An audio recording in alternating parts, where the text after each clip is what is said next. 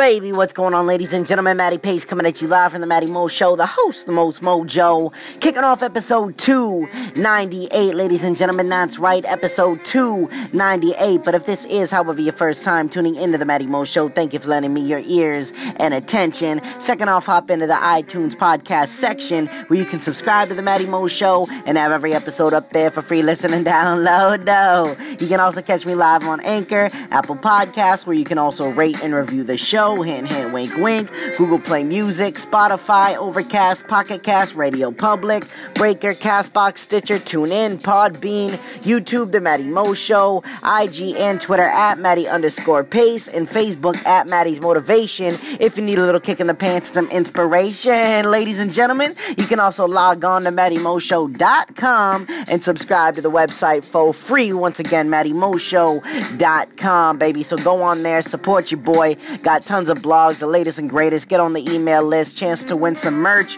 Everything is all good in the neck of the woods when you on Matty Mo Show dot com, baby. So go on there, show it some love. But without any further ado, let's hop into the reason you are all here, and that is episode two ninety-eight, entitled D S T Ladies and gentlemen, that's right, D S T. Now, if you're wondering what D S T stands for, well, you're going to have to listen to the episode, but I'll give you a little leaker. You know what I'm saying? A little early leak. It stands for Daylight Savings Time. Yes, I know what you're all thinking. Damn, why is he talking about Daylight Savings Time? It's because, bitch, I always have wondered why we do Daylight Savings Time, and I have never, ever looked into it. In my twenty-nine years of life, I've never looked into why we do Daylight Savings Time, man, and tonight, I decided to look into it because I know a lot of you out there think that we have different reasons why we do it, but I'm about to give you the actual reasons why and where it all started. Now, the information published by all this for this episode was published by Olivia B. Waxman. So if you want to go on and question her, go get at her email address, not mine. You know what I'm saying? So without any further ado, let's get into it, shall we?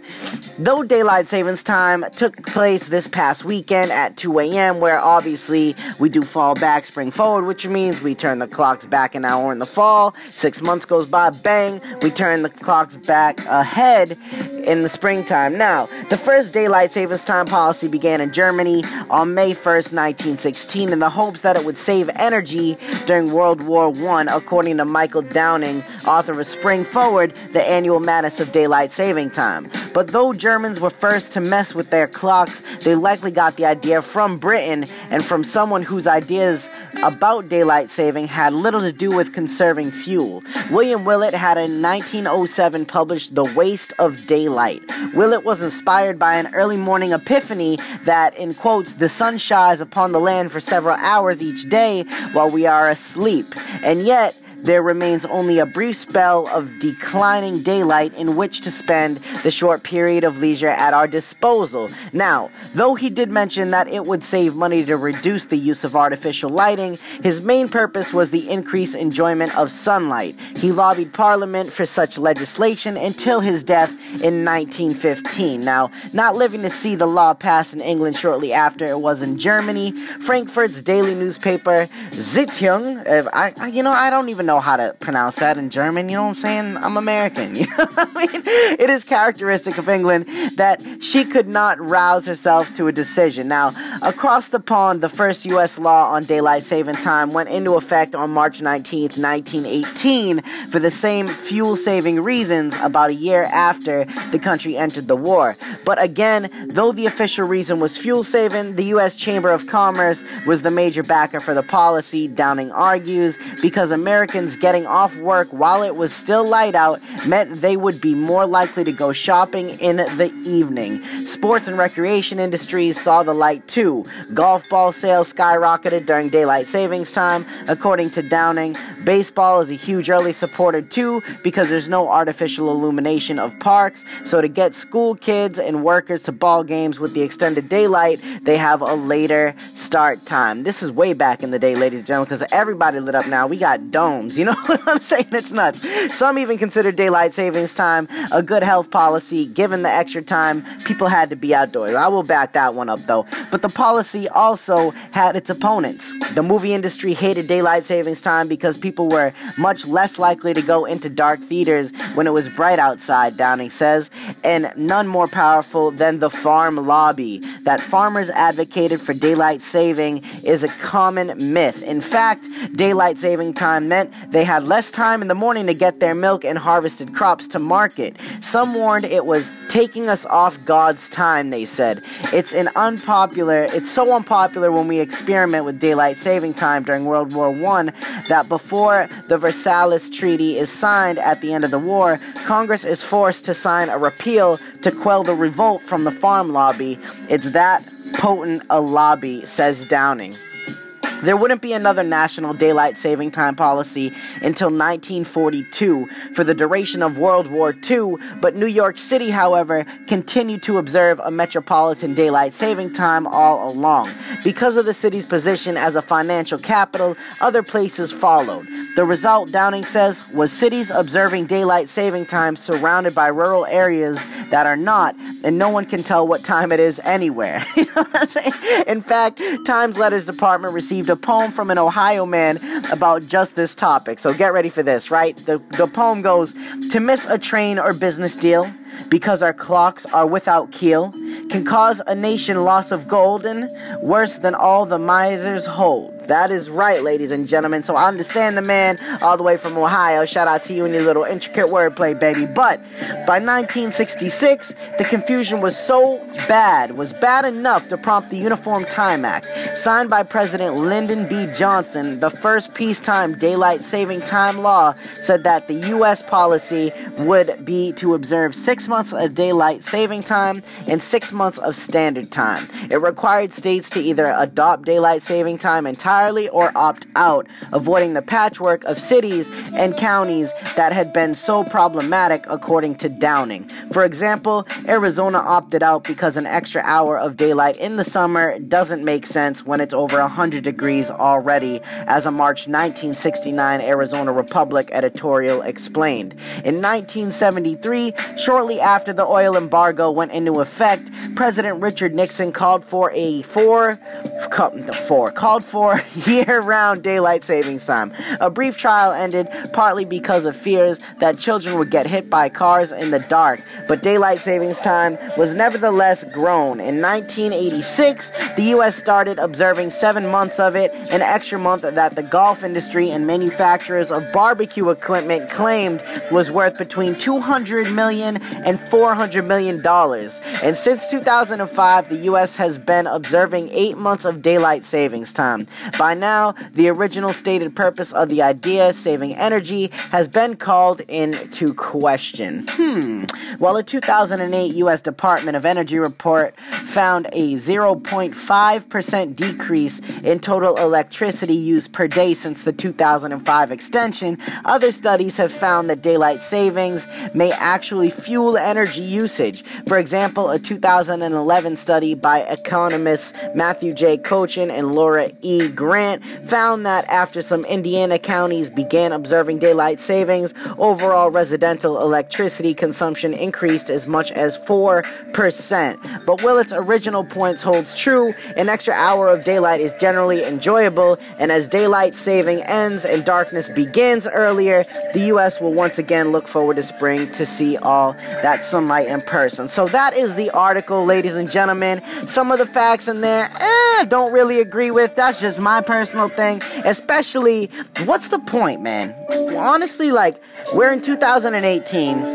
I think after a certain amount of years to adjust with time, like, they didn't know what the internet was, they didn't know what Wi-Fi was, they didn't have some crazy ass things that we have in today's day and age, man. Sometimes you need to rewrite some laws and, and do a little reformation, you know what I'm saying? Because in this case, it makes no sense to do daylight savings. Winter, up in the Northeast anyways, in places where it gets frigid and snowy, it's already one of the worst times of the year. Now, though, you know, Christmas is around this time, we got Thanksgiving, Given, we got Halloween, things like that. Man, the months of December, January, and February are just god-awful a lot of the times. You know what I'm saying? Like, I'm at work in the morning for around six a.m., man. That means I'm up early, ass crack, before the birds are up at the ass crack of dawn. I will tell you that.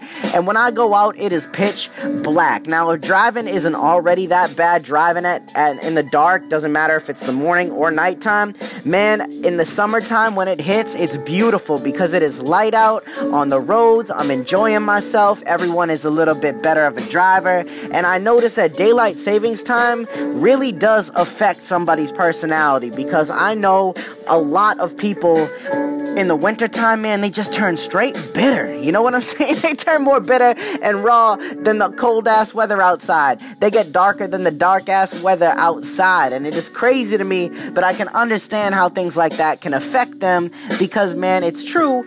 You know, the weather does have a big play in how we, you know, act as human beings. It's weird, but it's all energy at the end of the day. You know what I'm saying?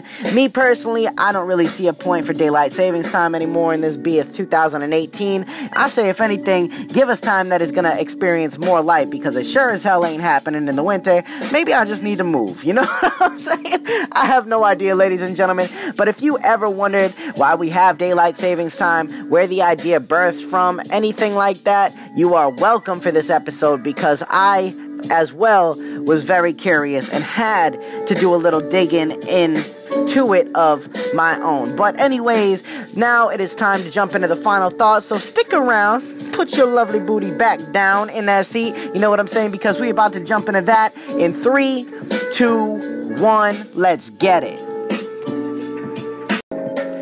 Even in the darkest of times and uncomfortable moments, you've got to keep your head up. There's many reasons to be happy. All you have to do is just choose one and be thankful. Don't ever take this life for granted. You know, you get what you work for, and if you're not, then you gotta let it go and you need to move on to something new. Life is too short to settle for less than what you deserve. Not everyone will understand the moves that you make or the chances that you take, but it's none of their business. You need to focus on you and also help someone along the way, because that right there is going to give you so much more back in return than anything else. You have no idea.